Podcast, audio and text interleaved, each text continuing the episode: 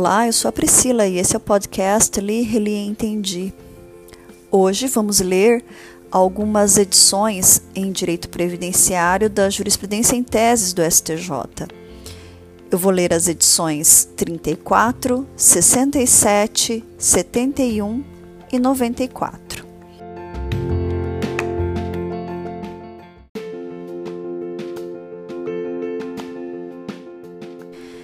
Essas edições vocês podem acessar direto no site do STJ, Jurisprudência e Jurisprudência em Teses, e aí escolhe a matéria Direito Previdenciário.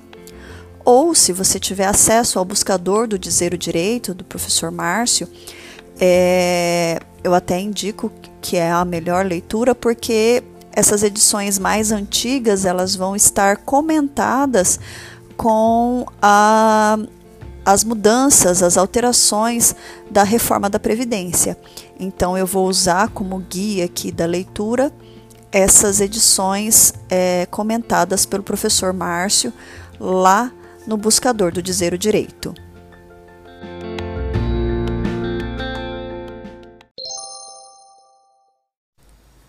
Jurisprudência em Teses do STJ, edição número 34, Aposentadoria Especial, Benefícios Previdenciários. Item 1. A concessão de aposentadoria especial aos servidores públicos será regulada pela Lei 8.213 de 91, enquanto não editada a lei complementar prevista no artigo 40, parágrafo 4 da Constituição Federal. Aqui o material do professor Márcio destaca que esse item virou a súmula vinculante número 33 do STF, que assim diz: aplicam-se ao servidor público, no que couber, as regras do regime geral da Previdência Social sobre aposentadoria especial, de que trata o artigo 40, parágrafo 4, inciso 3 da Constituição Federal, até a edição de lei complementar específica. Outro destaque é que depois da reforma da Previdência, o artigo 40, parágrafo 4 ele passou a ter é, mais parágrafos, né? E os incisos que, que a que se refere à súmula vinculante, o inciso 3, por exemplo, sumiu. Então, é, ficou assim, o parágrafo 4 do artigo 40 é vedada a adoção de requisitos ou critérios diferenciados para a concessão de benefícios em regime próprio de previdência social, ressalvado dispostos nos parágrafos 4A, 4B, 4C e 5 Parágrafo 4A poderão ser estabelecidos por lei complementar do respectivo ente federativo idade e tempo de contribuição diferenciados para a aposentadoria de servidores com deficiência, previamente submetidos à avaliação biopsicossocial realizada por equipe multiprofissional e interdisciplinar. Parágrafo 4 poderão ser estabelecidos por lei complementar do respectivo ente federativo idade e tempo de contribuição diferenciados para a aposentadoria de ocupantes do cargo de agente penitenciário, de agente socioeducativo ou de policial dos órgãos que, de que tratam o inciso 4 do caput do artigo 51, o inciso 8 do. Não, desculpa, não é 8 é, 13 do caput do artigo 52 e os incisos 1 a 4 do caput do artigo 144. Parágrafo 4 C poderão ser estabelecidos por lei complementar do respectivo ente federativo idade e tempo de contribuição diferenciados para a aposentadoria de servidores cujas atividades sejam exercidas com efetiva exposição a agentes químicos, físicos e biológicos prejudiciais à saúde ou a associação desses agentes vedada a caracterização por categoria profissional ou ocupação professor Márcio ainda é, completa dizendo que, segundo Frederico Amado, né, as aposentadorias especiais no regime próprio de previdência social eram uma determinação constitucional e agora passaram a ser um ato discricionário do legislador ao inserir expressamente no texto constitucional a expressão poderão, o que é um lamentável retrocesso segundo o professor Frederico Amado. No seu livro Curso, e, Curso de Direito e Processo Previdenciário, da Iuspodium, na página 1516. O professor Márcio então conclui que, caso esse entendimento prevaleça, a tese 1 e a súmula vinculante 33 perderiam sentido. No entanto, ele pensa que não será essa a posição que irá ser adotada pelo STF. O fato de ter sido utilizado o verbo poderão não significa que passou a existir uma discricionariedade, considerando que a aposentadoria para pessoas que laboram em condições especiais é um reconhecimento constitucional e que deve ser considerado direito fundamental de regulamentação e implementação obrigatórias. Item 2, ou enunciado 2, né?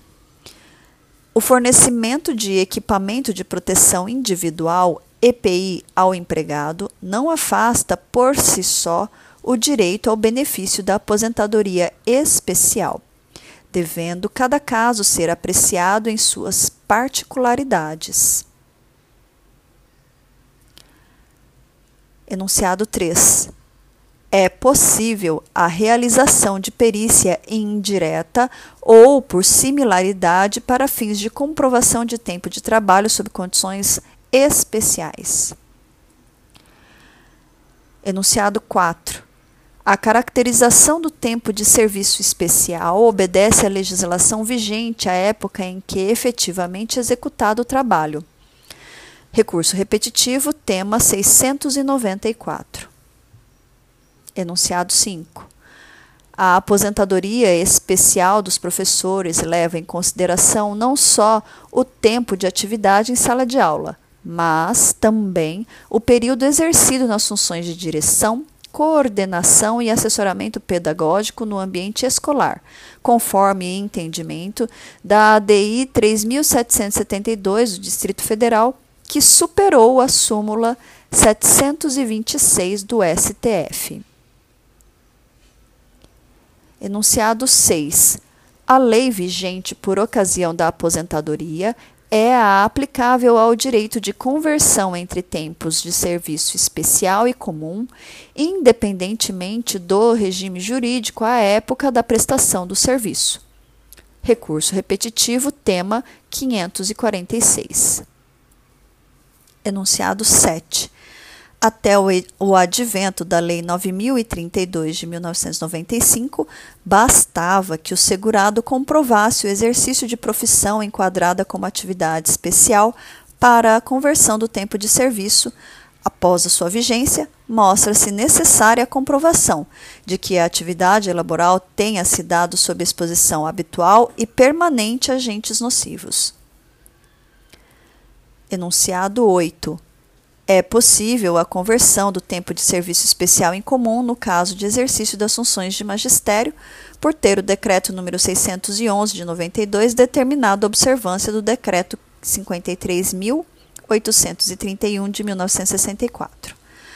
A observação trazida aqui pelo professor Márcio é de que a emenda constitucional 103 de 2019 proibiu a conversão do tempo especial em comum segundo o artigo 25, parágrafo 2 da emenda, será reconhecida a conversão de tempo especial em comum na forma prevista na Lei 8.213, de 24 de julho de 1991, ao segurado do regime geral de previdência social que comprovar tempo de efetivo exercício de atividade sujeitas a, sujeita a condições especiais que efetivamente prejudiquem a saúde cumprido até a data de entrada em vigor desta emenda constitucional, vedada a conversão para o tempo cumprido após esta data. Enunciado 9. A prescrição do direito de rever ato de aposentadoria para fins de inclusão de tempo de serviço insalubre, perigoso ou penoso atinge o próprio fundo de direito. Enunciado 10 a revisão do ato de aposentadoria para a contagem especial do tempo de serviço insalubre exercido durante o regime seletista submete-se ao prazo prescricional de cinco anos, contados da concessão do benefício nos termos do artigo 1 do Decreto número 20.910 de 32. Enunciado 11. Para definir o fator de conversão do tempo de serviço especial em comum, observa-se a lei vigente no momento em que preenchidos os requisitos da concessão da aposentadoria. Em regra, efetivada no momento do pedido administrativo. Enunciado 12. As normas regulamentadoras que estabelecem os casos de agentes e atividades nocivos à saúde do trabalhador são exemplificativas, podendo, ter, podendo ser tido como distinto o labor que a técnica médica e a legislação correlata considerarem como prejudiciais ao obreiro desde que o trabalho seja permanente, não ocasional nem intermitente em condições especiais. Artigo 57, parágrafo 3 da Lei 8.213 de 91, recurso repetitivo, tema 534. Enunciado 13. Para caracterização da aposentadoria especial por exposição ao agente ruído, os limites observam a seguinte cronologia: atividades desempenhadas até 4 de março de 1997, vigência do Decreto 53.831 de 64, tolerância de 80 decibéis.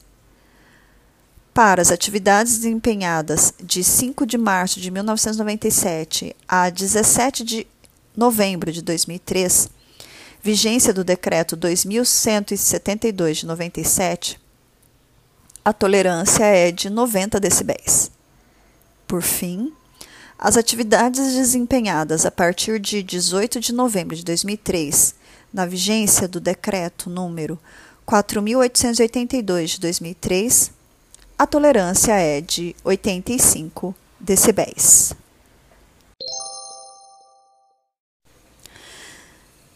Jurisprudência em Teses do STJ, edição número 67. Benefícios previdenciários. Enunciado 1. A concessão de benefícios previdenciários depende, via de regra, de prévio requerimento administrativo do interessado perante o INSS. Recurso repetitivo, tema 660. Enunciado 2 não ofende o ato jurídico perfeito a aplicação imediata do artigo 14 da Emenda Constitucional número 20 de 1998 e do artigo 5 da Emenda Constitucional número 41 de 2003, aos benefícios previdenciários limitados ao teto do regime geral de previdência estabelecido antes da vigência destas normas. Enunciado 3. Os benefícios previdenciários devem ser regulados pela lei vigente ao tempo em que preenchidos os requisitos necessários à sua concessão, não sendo possível a aplicação de lei posterior. Segundo comentário aqui do professor Márcio, no Buscador Dizer o Direito, a tese acima exposta é a regra geral. No entanto, Uh, recentemente, no caso da chamada revisão da vida toda, o STJ excepcionou essa regra. E aí ele indica: aplica-se a regra definitiva prevista no artigo 29, incisos 1 e 2 da Lei 8.213 de 1991, na apuração do salário de benefício, quanto mais favorável do que a regra de transição contida no artigo 3 da Lei 9876 de 99, aos segurados que ingressaram no regime geral da Previdência Social até o dia anterior à publicação da Lei 9876 de 99. Esse entendimento é, foi julgado em recurso repetitivo, tema 999, pelo STJ, primeira sessão, no RESP 1.596.203 do Paraná, de relatoria do ministro Napoleão Nunes Maia Filho, julgado em 11 de dezembro de 2019. Enunciado 4. Nos processos relativos a benefícios previdenciários, não há prescrição do fundo de direito, mas apenas das verbas pleiteadas anteriormente aos cinco anos da propositura da ação. Enunciado 5. O termo inicial para a concessão de benefício previdenciário é a data do requerimento administrativo e, na sua ausência, a citação válida. Enunciado 6. A correção monetária de débitos relativos a benefícios previdenciários cobrados em juízo tem como termo inicial a data do vencimento da prestação a ser corrigida. Enunciado 7. Nas demandas que tratam de benefícios previdenciários, aplica-se o Índice Nacional de Preços ao Consumidor, INPC, como índice de correção monetária. Artigo 41-A da Lei 8.213 de 91, introduzido pela Lei 11.430 de 2006. Tendo em vista a declaração de inconstitucionalidade parcial por arrastamento do artigo 5 da Lei 11.960 de 2009 pelas ADIs 4.357 do Distrito Federal e 4.425 também do Distrito Federal. Enunciado 8 os juros de mora nas ações relativas a benefícios previdenciários incidem a partir da citação válida. Esse enunciado corresponde à súmula 204 do STJ. Enunciado 9. Os juros moratórios incidentes nas ações relativas a benefícios previdenciários devem ser calculados segundo os índices oficiais aplicados à caderneta de poupança a partir da vigência da Lei 11.960 de 2009. Enunciado 10. Na hipótese em que há o reconhecimento do direito do autor à correção do salário de contribuição de fevereiro de 1994 pelo Índice de Reajuste do Salário Mínimo, IRSM, o valor da nova renda mensal inicial do seu benefício deverá ficar restrito ao limite máximo do salário de contribuição vigente à época da implantação do benefício. Enunciado 11. Não cabe a aplicação dos mesmos índices de reajuste dos benefícios de valor mínimo artigo 201, parágrafo 2 da Constituição Federal, aos demais benefícios previdenciários, uma vez que para estes o índice a ser aplicado será o INPC, segundo o artigo 41A da Lei 8.213 de 1991. Enunciado 12. Os sucessores do segurado não possuem legitimidade para pleitear direito personalíssimo não exercido em vida pelo titular do benefício previdenciário. Segundo o professor Márcio Cavalcante, as teses 13 e 14 dessa edição se encontram superadas e ele anota: no âmbito do regime geral de previdência social, RGPS, somente lei pode criar benefícios e vantagens previdenciárias não havendo por hora previsão legal do direito à desaposentação ou à reaposentação, sendo constitucional a regra do artigo 18, parágrafo 2 da Lei 8.213 de 1991. Por outro lado, o STF deu parcial provimento aos embargos declaratórios para 1. Um, dizer que são irrepetíveis os valores alimentares recebidos de boa-fé por segurados beneficiados com desaposentação ou reaposentação até a proclamação do resultado.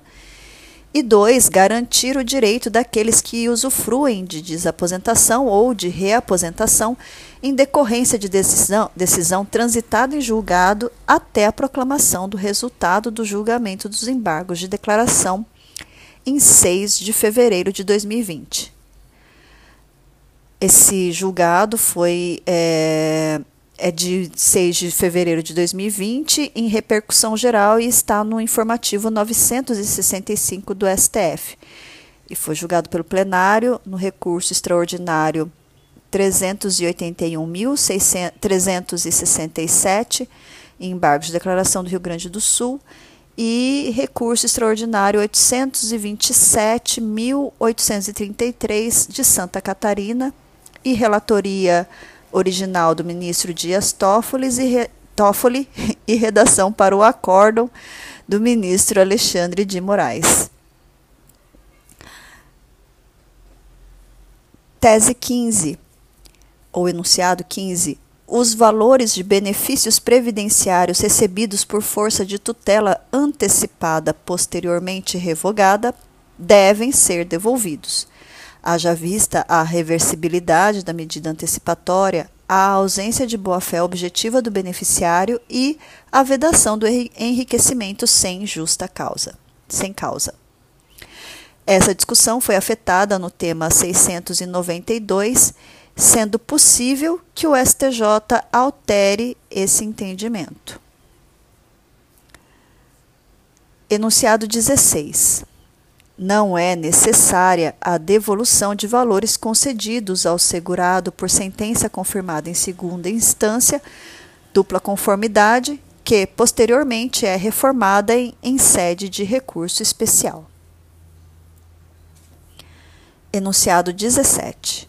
Os valores relativos a benefícios previdenciários pagos a maior ao segurado por força de decisão judicial transitada em julgado que venha a ser rescindida não são passíveis de devolução. O enunciado 18, segundo o professor Márcio Cavalcante, se também se encontra superada, e a anotação que ele tem é a seguinte: a lei número 13846 de 2019 alterou a redação do parágrafo 3 do artigo 115 para dizer que, em caso de dívida decorrente de revogação da tutela provisória, é possível que o INSS faça a inscrição deste débito em dívida ativa. O artigo 115 é, da Lei 8.213 de 91 ficou assim redigido. Parágrafo 3. Serão inscritos em dívida ativa pela Procuradoria-Geral Federal os créditos constituídos pelo INSS em decorrência de benefício previdenciário ou assistencial pago indevidamente ou além do devido, inclusive na hipótese de cessação do benefício pela revogação de decisão judicial, nos termos da Lei 6.830, de 22 de setembro de 1980, para execução judicial. Enunciado 19. A sentença proferida em processos trabalhistas é admitida como início de prova material para fins previdenciários. Jurisprudência em teses do STJ, edição número 71, Previdência Complementar. 1. O participante tem mera expectativa de direito à aplicação das regras de aposentadoria suplementar nos moldes inicialmente contratados, incidindo as disposições regulamentares vigentes na data em que cumprir todos os requisitos exigidos para a obtenção do benefício. 2. As contribuições para o regime de previdência complementar podem ser alteradas, majoradas ou reduzidas a qualquer momento para manter o equilíbrio econômico-financeiro do plano, uma vez que não há direito adquirido ao regime inicial de custeio. 3. A previsão de reajuste dos benefícios de plano de previdência privada, com base nos mesmos índices adotados pelo INSS, não garante aos participantes de tais entidades a extensão do aumento real concedido pela Previdência Pública. Segundo o julgamento pela segunda sessão do STJ no RESP 1.564.070 de Minas Gerais, relatoria do ministro Luiz Felipe Salomão, em 22 de março de 2017, sob regime de recurso repetitivo e publicado no informativo 601, nos planos de benefícios de previdência complementar administrados por entidade fechada, a previsão regulamentar de reajuste, com base nos mesmos índices adotados pelo RGPS, não inclui a parte correspondente a aumentos reais. Enunciado 4 Os pedidos de revisão de benefícios complementares devem ser instruídos com perícia técnica que demonstre a manutenção do equilíbrio financeiro e atuarial da entidade de previdência privada. 5. O auxílio sexta alimentação parcela concedida a título indenizatório aos empregados em atividade, mediante convenção coletiva de trabalho, não se incorpora aos proventos da complementação de aposentadoria pagos por entidade fechada de previdência privada. Recurso repetitivo, tema 540. 6. Nos planos de benefícios de previdência privada fechada, patrocinados pelos entes federados, inclusive suas autarquias, fundações, sociedades de economia mista e empresas controladas direta ou indiretamente, é vedado o repasse de abono e vantagens de qualquer natureza para os benefícios em manutenção, sobretudo a partir da vigência da Lei Complementar número 108 de 2001, independentemente das disposições estatutárias e regulamentares. Recurso repetitivo, tema 736. Enunciado 7. Os valores de benefícios previdenciários complementares recebidos por força de tutela antecipada posteriormente revogada devem ser devolvidos, haja vista a reversibilidade da medida antecipatória, a ausência de boa-fé objetiva do beneficiário e a vedação do enriquecimento sem causa. 8. A complementação de aposentadoria ou a revisão da renda mensal inicial de benefício são obrigações de trato sucessivo. Assim, a prescrição quinquenal aplica-se tão somente às parcelas vencidas antes do ajuizamento da ação, não alcançando o próprio fundo do direito, incidências das, súmula, das súmulas 291 e 427 do STJ. 9 incide imposto de renda sobre os valores recebidos a título de antecipação dos direitos à aposentadoria complementar móvel vitalícia, ACMV. Por tais valores decorrem de pois tais valores decorrem de renúncia de direito trabalhista de natureza remuneratória, configurando acréscimo patrimonial. 10 não incide imposto de renda sobre o valor da complementação de aposentadoria e sobre o resgate de contribuições correspondentes a recolhimentos para a entidade de previdência privada ocorridos no período de 1 de janeiro de 1989 a 31 de dezembro de 1995, por força da isenção concedida pelo artigo 6 inciso 7 a linha B, da Lei 7.713 de 88, com redação anterior à que lhe foi dada pela Lei 9.250 de 95. Item 11. Compete à Justiça Estadual processar e julgar litígios instaurados entre entidade de previdência privada e participante de seu plano de benefícios Recurso repetitivo, tema 539. Enunciado 12. O Código de Defesa do Consumidor é aplicável às entidades abertas de previdência complementar, não incidindo nos contratos previdenciários celebrados com entidades fechadas. Esse enunciado corresponde à súmula 563 do STJ. 13 não há litisconsórcio necessário entre o Fundo de Previdência Complementar e a instituição patrocinadora, tendo em vista a autonomia de patrimônio e a personalidade jurídica própria do ente previdenciário.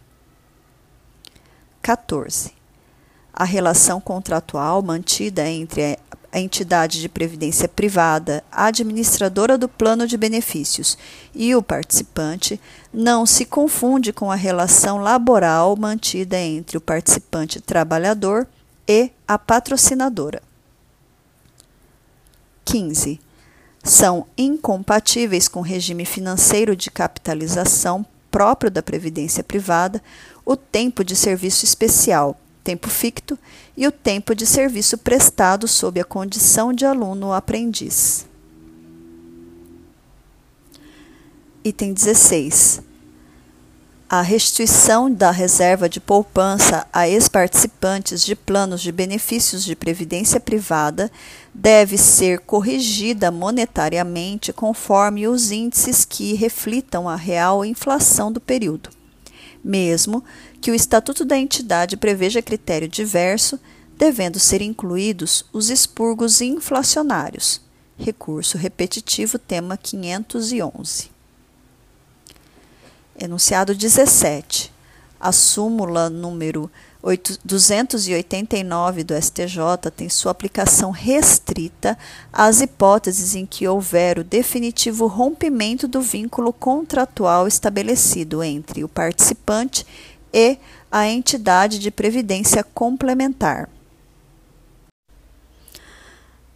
A súmula 289 é, assim dispõe a restituição das parcelas pagas a plano de previdência privada deve ser objeto de correção plena por índice que recomponha a efetiva desvalorização da moeda. Enunciado 18. A súmula 252 do STJ, por ser específica para a correção de saldos do FGTS, não tem aplicação nas demandas que envolvem previdência privada. Apenas a título de conhecimento, a súmula 252 assim dispõe.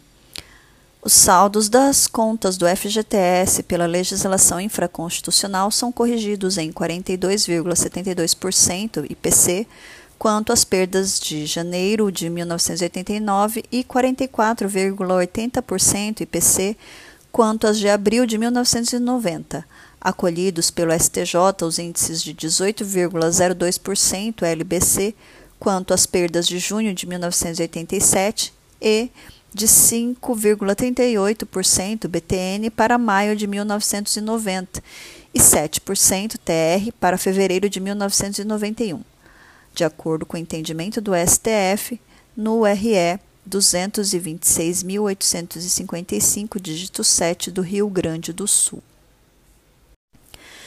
Enunciado 19.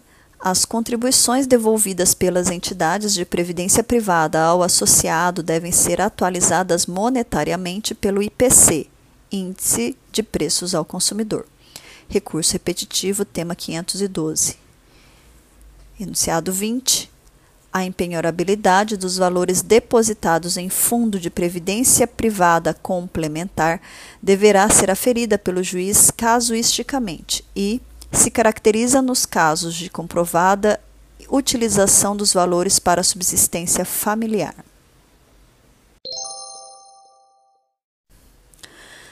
Jurisprudência em teses do STJ, edição número 94, Aposentadoria Rural. 1. Um, o tempo de serviço em atividade rural realizada por trabalhador com, com idade inferior a 14 anos em regime de economia familiar, ainda que não vinculado ao regime de previdência social, pode ser averbado e utilizado para o fim de obtenção de benefício previdenciário. 2 o rol de documentos hábeis à comprovação do exercício de atividade rural, previsto no artigo 106 da Lei 8.213 de 91, é meramente exemplificativo, sendo possível a admissão de outros documentos a título de prova material. 3. No tocante ao reconhecimento do tempo de serviço rural, a prova material juntada aos autos possui eficácia probatória tanto para o período anterior quanto para o período posterior à data do documento, desde que corroborada por prova testemunhal. 4. A prova exclusivamente testemunhal não basta a comprovação da atividade rurícola para efeito de obtenção de benefício previdenciário. Súmula 149 do STJ devendo estar apoiada em um início razoável de prova material. 5. o, trabalha, o trabalho urbano de um dos membros do grupo familiar não descaracteriza por si só os demais integrantes como segurados especiais, devendo ser averiguada a dispensabilidade do trabalho rural para a subsistência do grupo familiar. Incumbência esta das instâncias ordinárias. Súmula 7 do STJ, recurso repetitivo, tema 532. Enunciado 6. A extensão de prova material em nome de um integrante do núcleo familiar a outro não é possível quando aquele passa a exercer trabalho incompatível com o labor rurícola, como o de natureza urbana. Recurso repetitivo, tema 533. 7. O cômputo do tempo de atividade rural anterior à Lei 8.213 de 91 para fins de aposentadoria estatutária, somente é possível se houver o recolhimento das contribuições previdenciárias referentes a tal período. Neste ponto, o professor Márcio Cavalcante cita o julgado da primeira sessão no RESP 1.682.678 de São Paulo, relatoria do ministro Og Fernandes, julgado em 25 de abril de 2018, é, em recurso repetitivo e publicado no informativo 624, que é assim. O segurado que tenha provado o desempenho de serviço rurícola em período anterior à vigência da Lei 8.213 de 91, embora faça jus à expedição de certidão nesse sentido para mera averbação nos seus assentamentos, somente tem esse direito ao cômputo do aludido tempo rural no respectivo órgão público empregador para contagem recíproca no regime estatutário se com a certidão de tempo de serviço rural, acostar o comprovante de pagamento das respectivas contribuições previdenciárias na forma da indenização calculada, conforme o disposi dispositivo do artigo 96, inciso 4, 4 da Lei 8.213 de 91.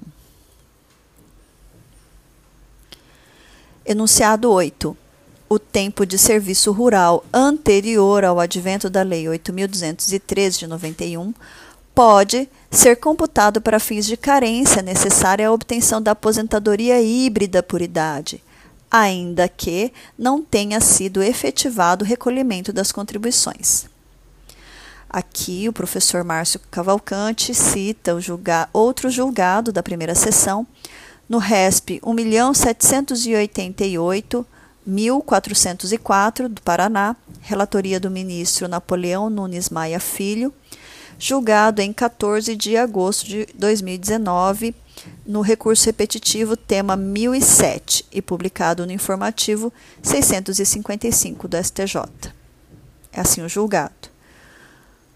O tempo de serviço rural, ainda que remoto e descontínuo, anterior ao advento da Lei 8.213 de 91, pode ser computado para fins da carência necessária à obtenção da aposentadoria híbrida por idade, ainda que não tenha sido efetivado o recolhimento das contribuições nos termos do artigo 48, parágrafo 3 da Lei 8.213 de 91, seja qual for a predominância do labor misto exercido no período de carência, ou o tipo de trabalho exercido no momento do implemento do requisito etário, ou do requerimento administrativo. Enunciado 9. É devida a aposentadoria por idade ao trabalhador rural que completar 60 anos se homem e 55 se mulher, quando demonstrado o exercício de atividade agrícola, mesmo que de forma descontínua, no período imediatamente anterior ao requerimento do benefício em número idêntico ao período de carência. Enunciado 10. O segurado especial tem que estar laborando no campo quando completar a idade mínima para se aposentar por idade rural, momento em que poderá requerer seu benefício.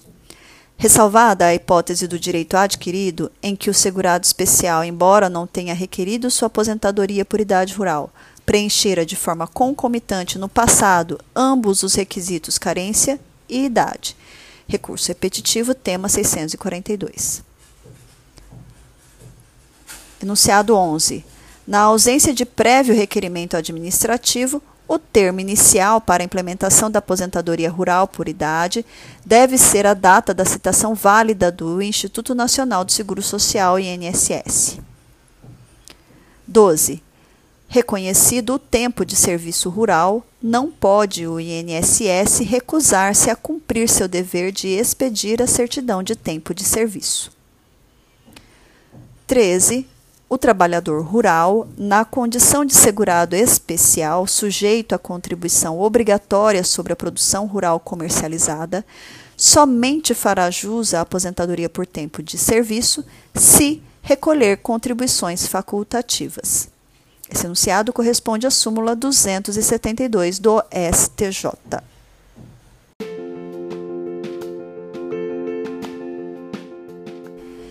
E assim, finalizamos a leitura da jurisprudência em teses do STJ no que se refere ao direito previdenciário. Muito obrigada pela sua companhia e até a próxima.